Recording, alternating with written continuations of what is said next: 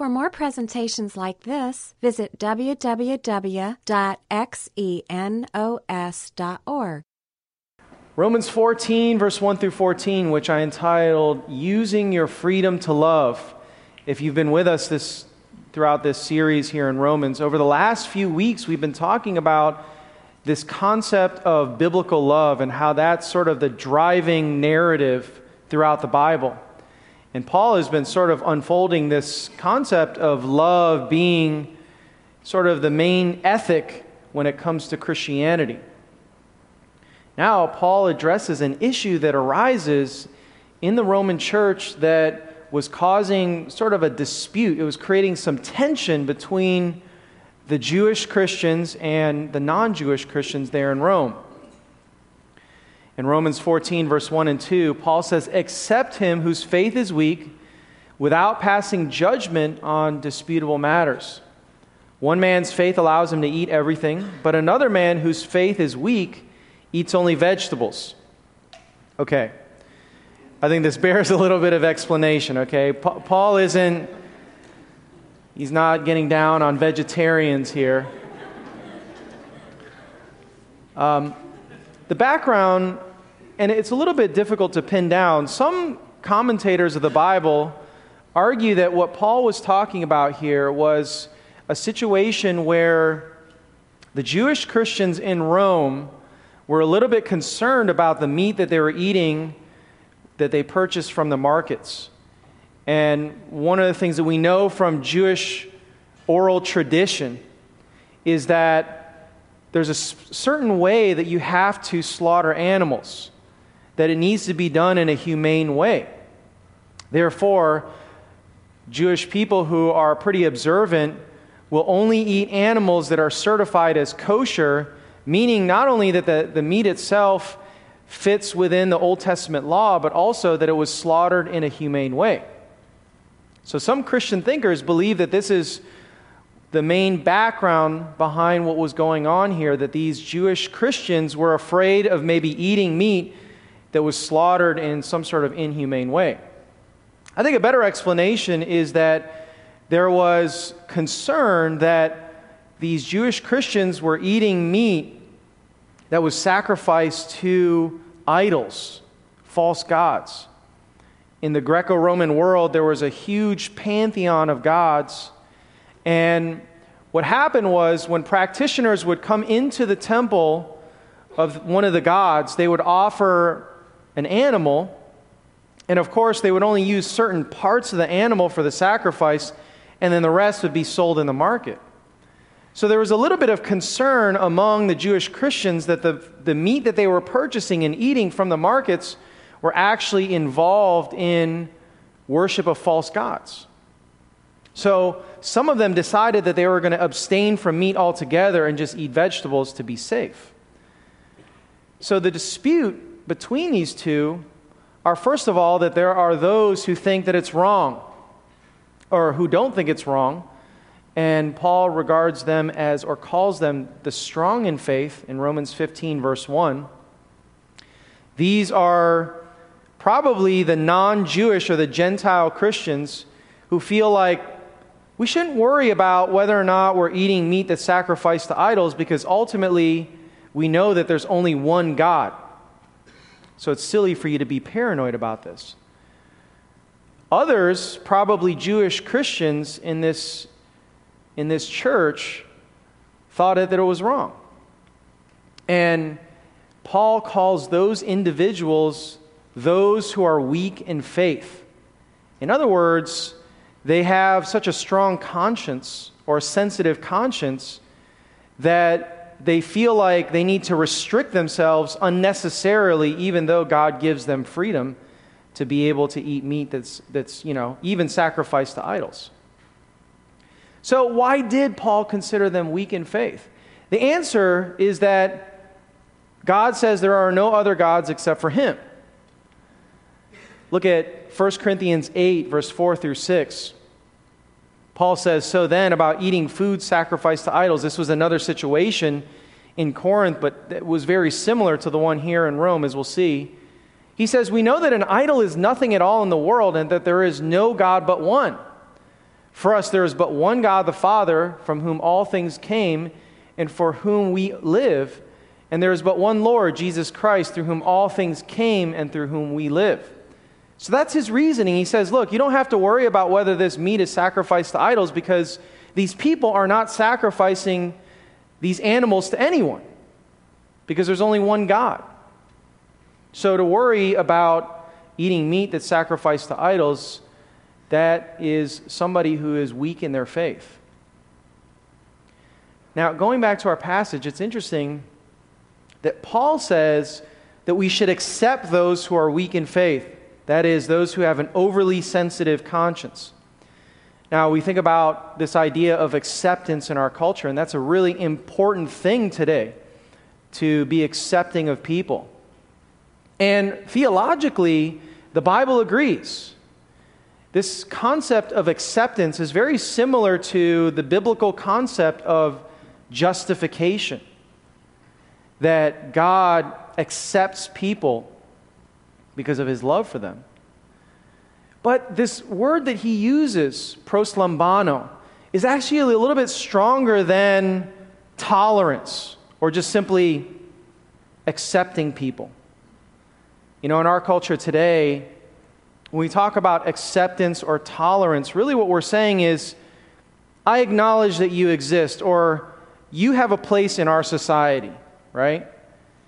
But this word in Greek actually is a little bit stronger than that. It means to extend a welcome, to receive into one's home or circle of acquaintances. So it's, it really depicts kind of the warmth and love that you would experience in a family where people really embrace you and accept you into their community. So we're not just simply tolerating people, God calls on us to actively love people, even though they may have different views than us. Now, we should be very careful because though God's love for people is unconditional, his acceptance of people is conditional. And let me unpack that. Because on the one hand, God loves all people, his love is universal. But at the same time, for him to accept people, that requires humility and also acknowledging that Jesus Christ indeed is our Savior. So we need to think about that as we are looking at this discussion about accepting those who are weak in faith. As Paul says in Romans 15, verse 7, that we should accept one another then just as Christ accepted you. In other words, our acceptance of people is God's acceptance of the people he loves in his community. Okay, verse 3. Paul says, The man who eats everything must not look down on him who does not. And the man who does not eat everything must not condemn the man who does, for God has accepted him.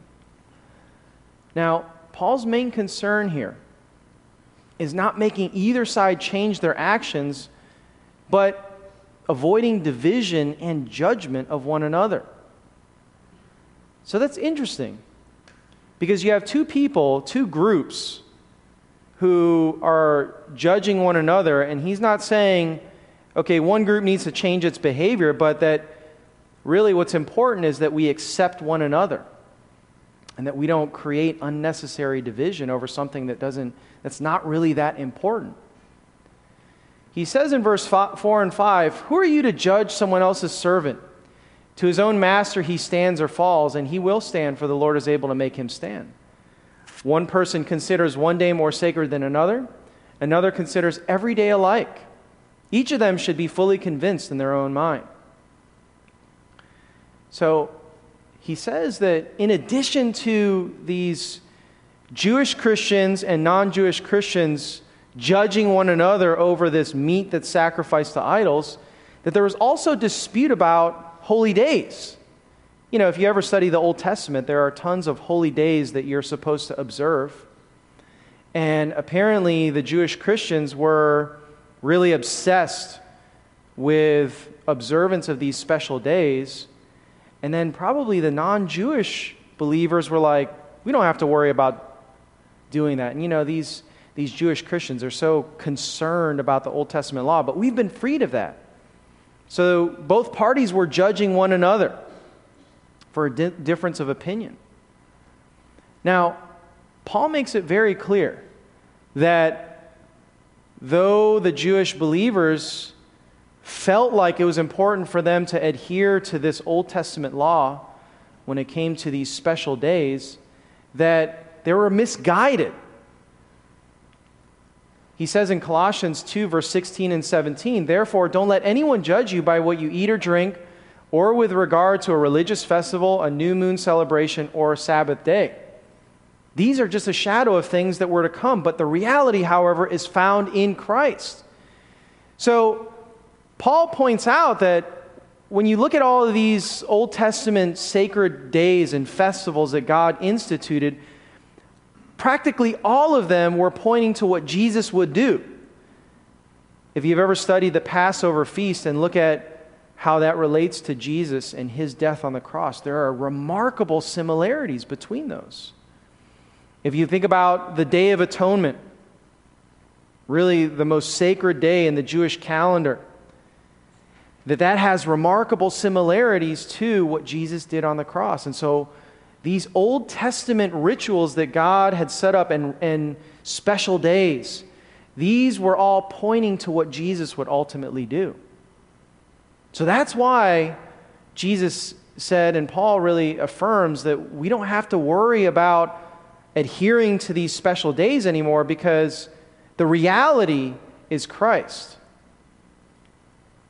He says in verse 6 He who eats meat eats to the Lord, for he gives thanks to God, and he who abstains does so to the Lord and gives thanks to God. You then, why do you judge your brother or sister? Or why do you treat them with contempt? For we will all stand before God's judgment seat. So, he's questioning why these guys are judging one another over things that are relatively unimportant. It may seem important to them, but they're not essential things, as we'll see. Now, it's important for us to, to understand that Paul isn't saying that we should never judge.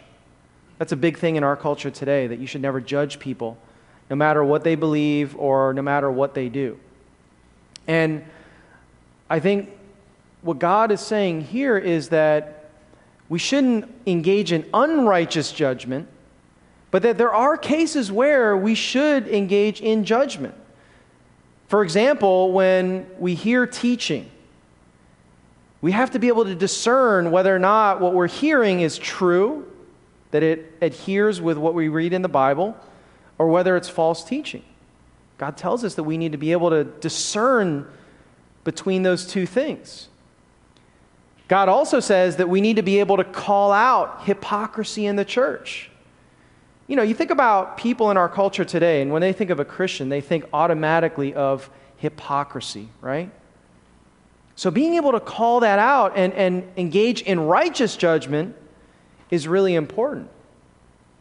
So he's not saying that we, should, we shouldn't judge ever. But in this case, when we talk about things of lesser importance, we shouldn't engage in unrighteous judgment. Verse 13 and 14, he says, Therefore, let us stop passing judgment on one another. Instead, make up your mind not to put any stumbling block or obstacle in your brother's way. As one who is in the Lord Jesus, I'm fully convinced that no food is unclean in itself, but if anyone regards something as unclean, then for him it is unclean. Now, you read something like this and you think, wow, is Paul falling into some sort of moral relativism? you know, if somebody regards something as unclean, I guess it's unclean to them. But that's not what he's saying. If you look right there in verse 14, he says, I'm fully convinced that no food is unclean in itself. So, Paul isn't discussing whether this meat is unclean, but whether they think it's unclean, their perception of this meat. Okay. Now, things are getting a little bit complicated, and I know you're, you're, you're starting to feel like, okay, this is getting a little bit confusing, but, but I think if you stick with this, it's going to all make sense when we get to the end here. I drew up a little diagram to kind of help us out to understand some of these difficult concepts, okay? So this is a circle. Now, outside of this circle, let's say you have things that you regard as moral absolutes. These are things that God says are wrong, right? So, committing adultery, where you sleep with somebody else's spouse, or let's say armed robbery, attempted murder, cheating on your taxes. Those things are wrong. But then there are also things that may seem, they're not as intuitive, but are also wrong that the Bible talks about, such as having contempt for the poor or hating your, your brother or sister in Christ or putting something other than, than God at the center of your life, like money and possessions. God says that that's wrong. Those are moral absolutes. So anything that falls outside of this solid line circle, that, that, that would be things that are morally wrong according to the Bible. Now, within this circle, you have what are called moral gray areas.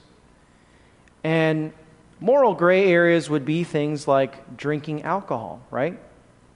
Now, the Bible says that we can drink alcohol, but that we shouldn't engage in getting drunk. Now, some people might feel like, I don't feel in my conscience that I should drink alcohol. And others might feel like, well, I, I do feel like I can do that. Or let's say some people who like to express themselves sometimes use colorful words that, that sometimes might be expletives, right? And they don't feel like that's really that bad, depending on the context. But depending on your background, maybe you grew up in a church and you feel like, you know, I don't really like that, and that's just something I don't feel like I should engage in. So there's moral gray area that Christians need to sort of decide okay, where do I fall when it comes to these areas? Now, within this, you have what you might call individual restrictions. And these individual restrictions sort of depend on the person. So, for example, let's say you came out of a lifestyle of substance abuse, right? Maybe you, you drank too much. So, you really feel uncomfortable putting yourself in a situation maybe where you're going to a bar or you don't even feel comfortable having a drink because you know if you have a drink that you can't really control yourself and that you're concerned that you're going to break your sobriety. So there are some people who feel like, I don't feel comfortable drinking. And so that's within my individual restrictions that I'm putting upon myself. Others might feel like, okay, I, used to be addicted to narcotics. And, you know, being around a certain group of friends who I know sell drugs and use all the time, if I spend any time with them, they're going to pressure me to, to start using again. So I feel like it's just not even wise for me to spend time with my old friends because it puts me in danger of using again. And so they're applying their individual restrictions to themselves in order to avoid falling into something that's going to hurt them. For some people, though, it may not necessarily be an area of struggle, but maybe it's because you grew up in a certain church background or tradition. And because of that, you're used to a way of life, and so you don't feel comfortable doing things that might even be within this moral gray area.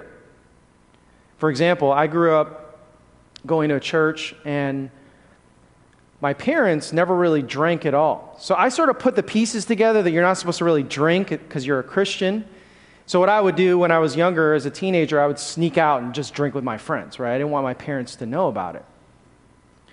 So, I remember years later coming around to a Bible study like this and just being surprised when, after a Bible study, Christians were popping open a beer and drinking. And I didn't say anything about it, but I remember going to um, a ministry house and I remember opening up the refrigerator, I saw a six pack of beer in there, and one of the guys was standing there in the kitchen. I said, I was like, whose six pack is this? And he's like, oh, it's mine. I was like, oh, man. So you, you drink? Is that okay for Christians? And he's like, yeah, actually, let me show you some passages that suggest that Jesus drank beer and it's not bad to do that so long as you're not getting drunk. And so he, he walked me through all of these different passages that, you know, it's, it's okay to have a beer occasionally, but it's important for you to exercise self control in this area. He said, but, you know, when it comes to smoking cigarettes, that is wrong. And I was, you know, smoking a cigarette as we were hanging out. And so in that moment, I realized okay, the reason I was abstaining from drinking was because of this religious tradition that I grew up with. And I realized that that wasn't actually in the Bible. So afterward, I started drinking and I continued to smoke. So, um, you know, I think the point is this. When you think about these individual restrictions, it's important to understand that individual freedoms differ from one person to another, right? That's going to depend on your upbringing, your religious background. You know, imagine if you came from a Muslim background and you grew up never eating pork. You, you may decide that you're going to abstain from that even as a Christian, in part because you, you don't feel comfortable doing that, but also because you have Muslim friends that you don't want to offend. And so you're exercising your individual restriction, but that doesn't mean that everybody else needs to abstain from pork. But that's just something that you personally feel uh, uncomfortable with. Now, let's look at a parallel passage here in 1 Corinthians 8 that I think sheds some light on this, but also gives us a more well rounded picture of how to think about this area of prioritized ethics or principalized ethics. Um, in 1 Corinthians 8, verse 4, Paul says to the Corinthian believers, so a different crowd, he says, So then, about eating feed, food sacrificed to idols, we know that an idol is nothing at all in the world and that there is no God but one. For even if there are so called gods, there's but one God, the Father, from whom all things came and for whom we live. And there is but one Lord, Jesus Christ, through whom all things came through whom we live. But not everyone knows this.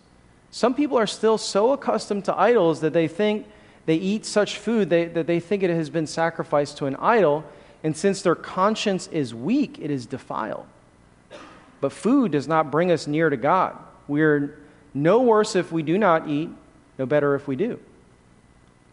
So, in this context here, in, in Corinth, there was a very similar situation where there was a dispute over this meat sacrifice to idols, but there was actually sort of the opposite problem that there were some older, more mature Christians who were exercising their freedom, their liberty to eat this meat that was sacrificed to idols because they understood theologically that there's only one God. And yet, there were younger Christians there who probably were coming out of a lifestyle of worship of these other gods. And so they looked at these older Christians and thought to themselves, oh, well, they're eating meat that's sacrificed to idols. Maybe that means it's okay for me not only to worship the Christian God, but also to sort of syncretize that with my old worship. So, inevitably, these believers were stumbling. Younger believers, younger Christians who may not have had a strong faith and thought that maybe they could worship both God and um, some of these other gods within the Greco Roman pantheon. He says in verse 9 through 11 Be careful, however, that the exercise of your freedom does not become a stumbling block to the weak. For if anyone with a weak conscience sees you who have this knowledge eating in the idol's temple, won't they be emboldened to eat what has been sacrificed to idols? So this weak brother for whom Christ died is destroyed by your knowledge.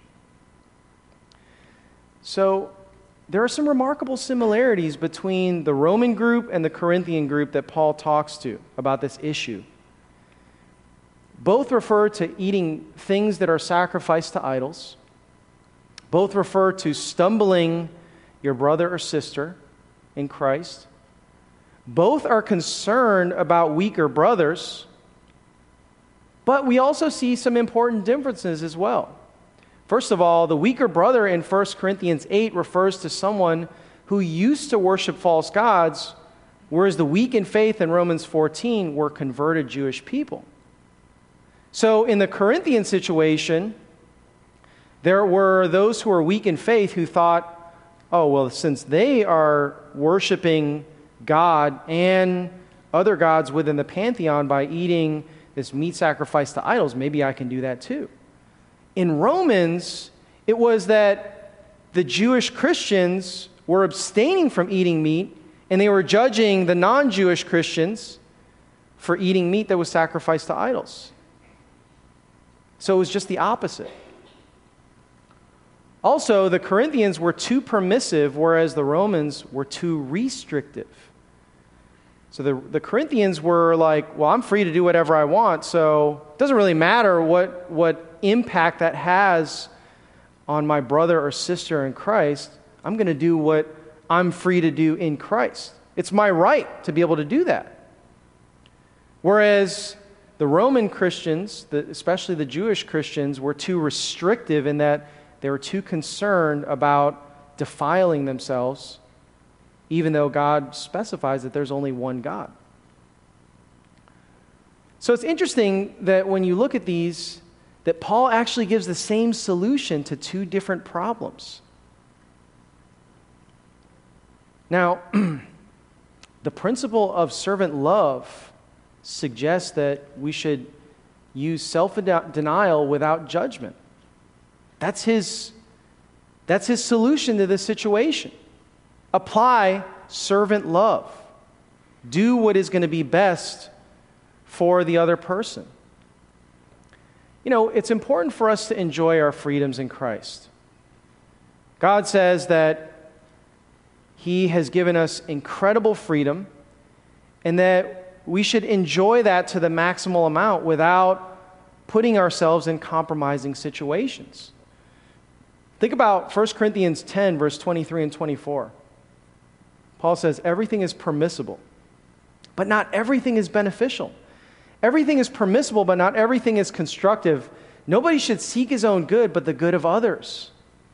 In other words, when we do things like express our freedom in Christ carelessly around people who are maybe weaker in their faith, we might actually be putting them in a situation where they're tempted to do something that violates their conscience. And that's not loving. Or when we sit there in judgment of somebody because they are restricting themselves, that is an unloving thing. And so we should enjoy our freedoms, but we need to make sure that we're not putting unnecessary stumbling blocks in other people's way.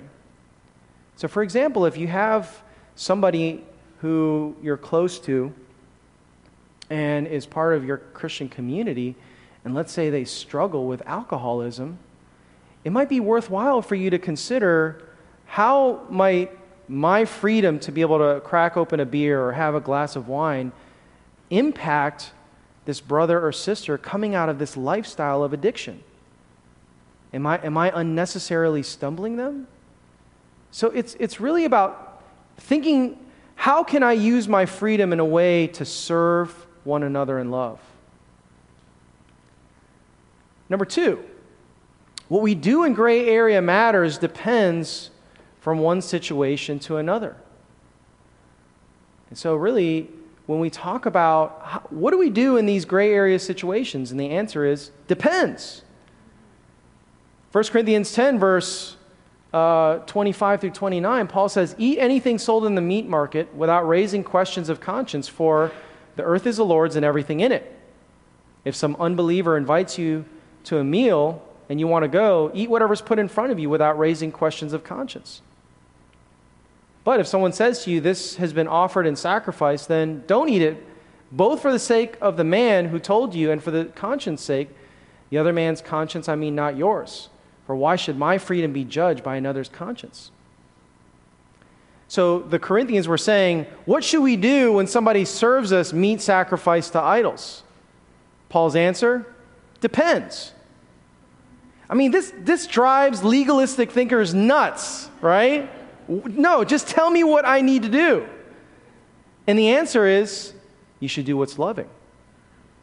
You should exer- exercise your freedom in such a way that it doesn't put other people in compromising situations. But if you find yourself in a situation that might stumble somebody, then in love, you should restrict yourself. That's the reason why God gave you these freedoms, not to use for your selfish pleasures or to exert your rights. Also, we should accept differences without judgment. You know, we should have diversity in our community where we're not trying to get people to conform and, and go beyond what they feel comfortable doing, pushing them to violate their conscience. Instead, we should respect them and we shouldn't judge them. Also, I think it's important for us to avoid arbitrary absolutes, okay? So, going back to our little diagram here. So, you have those individual restrictions that are indicated by the, the circle within the, the bigger circle that has these, these, these um, you know, broken lines here. And those individual restrictions sometimes turn into arbitrary absolutes. You know, when you go to a church, a lot of times the leaders or the pastor make observations.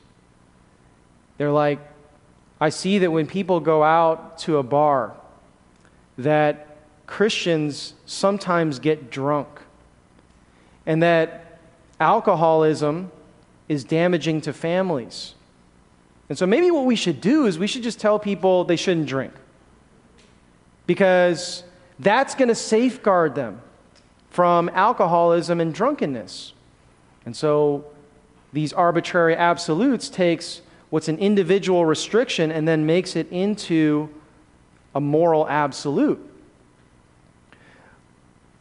In other cases, pastors might look around and they say, you know, when you go to a nightclub or you see people dancing, sometimes people dance and it's sexually provocative, gyrating and popping their hips. so it's really difficult to try to figure out okay, what, where's the line? Because, you know, it's sort of subjective. What, what is dancing that is sexualized? And so, what we should really do is we should just basically say, no dancing. And actually, there are churches that say that it's wrong to dance. There are Christian colleges that you go to where you're not allowed to dance. And so, again, the individual freedoms of, of a person are then restricted again by arbitrary absolutes. So you can see how this thinking can lead to restriction of freedom. Because the idea is we need to try to prevent people from falling into sin. But, that, but that's not our job, right? That's not what the church is here for. We're not here to prevent people from sin. We're here to teach people about the grace of God and to experience victory as God changes them from the inside out. So I think we need to consider some of the perils of arbitrary absolutes. First of all, fear of contamination leads to withdrawal. And you see this in a lot of Christian communities where there is this perception, this ethos within a church that what we need to do is we need to protect our members from the encroaching evil of the world and the influence of the worldly people in it. So, what happens is within a Christian community, there are cloisters that form that are aimed at trying to protect people from sin. And yet, that's a total misconception of the way sin works. Sin isn't something out there that infiltrates the community of God. According to Jesus, sin and evil and thoughts of lust, they brim from within. You know, we don't, we don't need to look much further than right here to find out where all of the sin and evil in the world exists. Think about the wars in the world. Where do they come from? It's jealousy, hatred, racism. Where does that come from? It comes from the human heart. It doesn't come from outside of that. Now, the other thing is that Christians lose touch with their non Christian friends, and that can be a real problem, right? Especially if our main goal is to try to reach the world for Christ. You know, imagine if your friend calls you up, your non Christian friend, and he's like, hey, Joe, um, what are you doing tonight? And you're like, um, nothing. Hey, I was thinking maybe we could go out to this bar. The, the game is on tonight, and it'd be really fun if we got a couple drinks and watched the game. Oh, well, you see, um, you know, I'm a Christian and you're really, I'm not allowed to drink and stuff, so I'm, I'm not sure that I can do that. He's like, oh, okay, well, what about um, maybe what we could do is we can, we can go out and play some cards with my friends a couple days from now.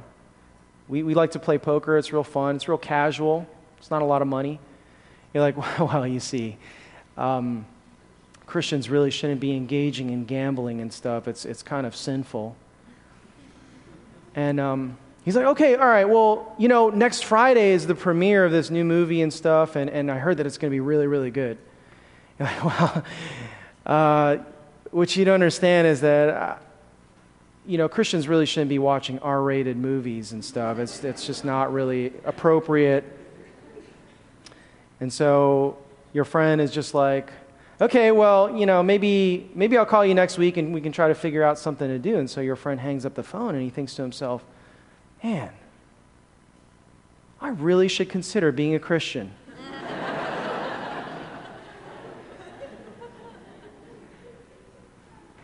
I mean, how many people in our culture think of Christians and think about how if I decide to investigate spiritual things.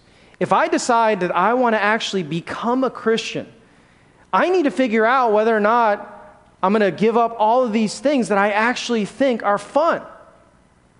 And yet, one of the things that's really troubling about that is that God is like, I never said any of those things. I never restricted you from these things that my followers are suggesting you need to give up. And it must be incredibly frustrating for, from God's standpoint for his followers to put unnecessary hurdles in front of people he cares about and is trying to draw near to him. And so it creates a lot of damage. Also, Christians become odious to the non Christian world. They look at Christians and they think that they're stuffy, they're no fun, and that to, get, to become a Christian means to give up a lifestyle of excitement and fun. Also, it draws attention away from what really matters. It draws attention away from where people actually stand with Christ. And it gets them to fixate on these things that are peripheral and are arbitrary absolutes. Now, there are also perils of unrestricted freedom as well. I think people will misunderstand our actions when we decide that we are just going to express our freedoms without any concern of how people might perceive that or how younger Christians might perceive that, it creates a confusing picture, like it did in the Corinthian church. Secondly, people might conclude that right and wrong don't really matter. I guess it's, I guess it's all just sort of relative, like what our culture says. That's, that's what Christianity is about, too. And finally, we actually lose our freedom due to excess. That in an attempt to express our freedom without any sort of constraints, that that same freedom actually leads us to slavery. We've seen that happen. Where we feel this freedom to do whatever we want, and that very thing that we're engaging in actually takes hold of us and becomes an addiction. Let's draw a few conclusions. I think, first of all, living for Christ gives us true freedom. Now, that might be a shock to some of you, because maybe you think of Christianity and you think of restrictiveness and you think of people taking away your freedom. But the reality is that we have incredible freedom in Christ because, you know, the things that we live our lives for, they're things that ultimately control us. And what God says is that when we put Him at the center, that we can actually enjoy life to its fullest because we're not dependent on that anymore. Think about your relationship with your significant other. If you put that person at the center of your life, how they treat you, or maybe misunderstanding the way that they, they're acting toward you can really cause you to feel insecure. It can ruin your day. And yet, if you put your security in Christ, if you put God at the center, it allows you to enjoy that relationship because you're not worried about rejection. You're not worried about gaining your sense of security from this other person. Instead, you're deriving that from Christ and what he says about you. And so, actually, we gain true freedom by putting ourselves under God's leadership. Ultimately, God knows what's best for you, He's the one who designed you. And when you look at your life and you think about how you have decided to go your own way, thinking that you know what's best. The question you have to ask yourself is Is that working for me?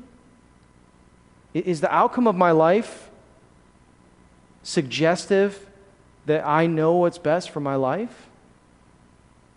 You know, God says, I know what's best for you because I created you and I love you. And so these restrictions that I'm putting on you, it's not because I'm trying to control you, it's because I love you and I don't want you to damage yourself and other people. And so, living for Christ gives true freedom, but if you're here tonight, the starting point for that is to turn to God and receive the forgiveness that He offers through Jesus Christ. Know, God loves you, and He wants to be in a relationship with you. But again, as we said, He doesn't give us unconditional acceptance, even though He gives us unconditional love. For in order for us to have his acceptance, we need to humble ourselves and place our trust in Jesus Christ. Secondly, don't use your freedom to satisfy your selfish desires. Don't fall into the trap that the Corinthians were falling into, where they were just exercising their freedom without any concern about how that would impact anybody else. And I think it's important for us because we live in a culture of entitlement where we feel like we're, entitled to our freedoms and our rights, and it doesn't matter how that impacts anybody else. What matters is me and how I feel. And yet, the biblical view really, I think, resists that way of thinking. That it's important for us to think about how we can love and serve others with our freedom. Thirdly, rather, we should use our freedom to serve others in love. That's exactly what Jesus did. He had freedom to do whatever he wanted, being the God of the universe, and yet he restricted his own freedoms by coming in the man Jesus Christ. And he did that to serve us. And finally, we need to resist any attempt to go beyond what God has revealed in his written word. Even though it would be easier just simply to tell people, you know, instead of thinking about this carefully and weighing what you think is, is right based on different biblical principles and listening to the Holy Spirit, which is a very complicated process, let me just tell you what you should do. Just don't do it, okay? Just to be safe. First of all, we're not authorized to do that, and we're not here to do your thinking for you. You need to, you need to get to a point where you understand what the Bible says what God says are important values, you need to weigh those carefully and you need to prayerfully consider in some of these complex moral gray area decisions what's the best decision for you. Okay. Lord, it's cool to see how our community in some way mirrors the, the Roman church, that people are coming from so many different backgrounds. And yet there's a basis for love and there's a basis for unity and that um, you know this is a community where uh, people are engaged in love with one another and, and resist judgment of one another. Uh, i pray that we can remain that way i pray that we can become a community that um, increasingly demonstrates your love and resists judgment of one another And um, also, thank you for giving us passages like Romans 14, which really tackles a very complicated issue of uh, this idea of having, you know, principalized ethics. And uh, we pray that we can apply this to our lives as we face some of these moral gray areas where we need to choose what to do. And um, I pray that we can bring to bear what you teach us in the Bible, but also uh, gain some help from people too who, who maybe know the Bible better than we do. Pray that in Jesus' name. Amen. This study was recorded at Xenos Christian Fellowship and is copyrighted. You may freely copy and distribute it as long as you keep it intact and do not sell it.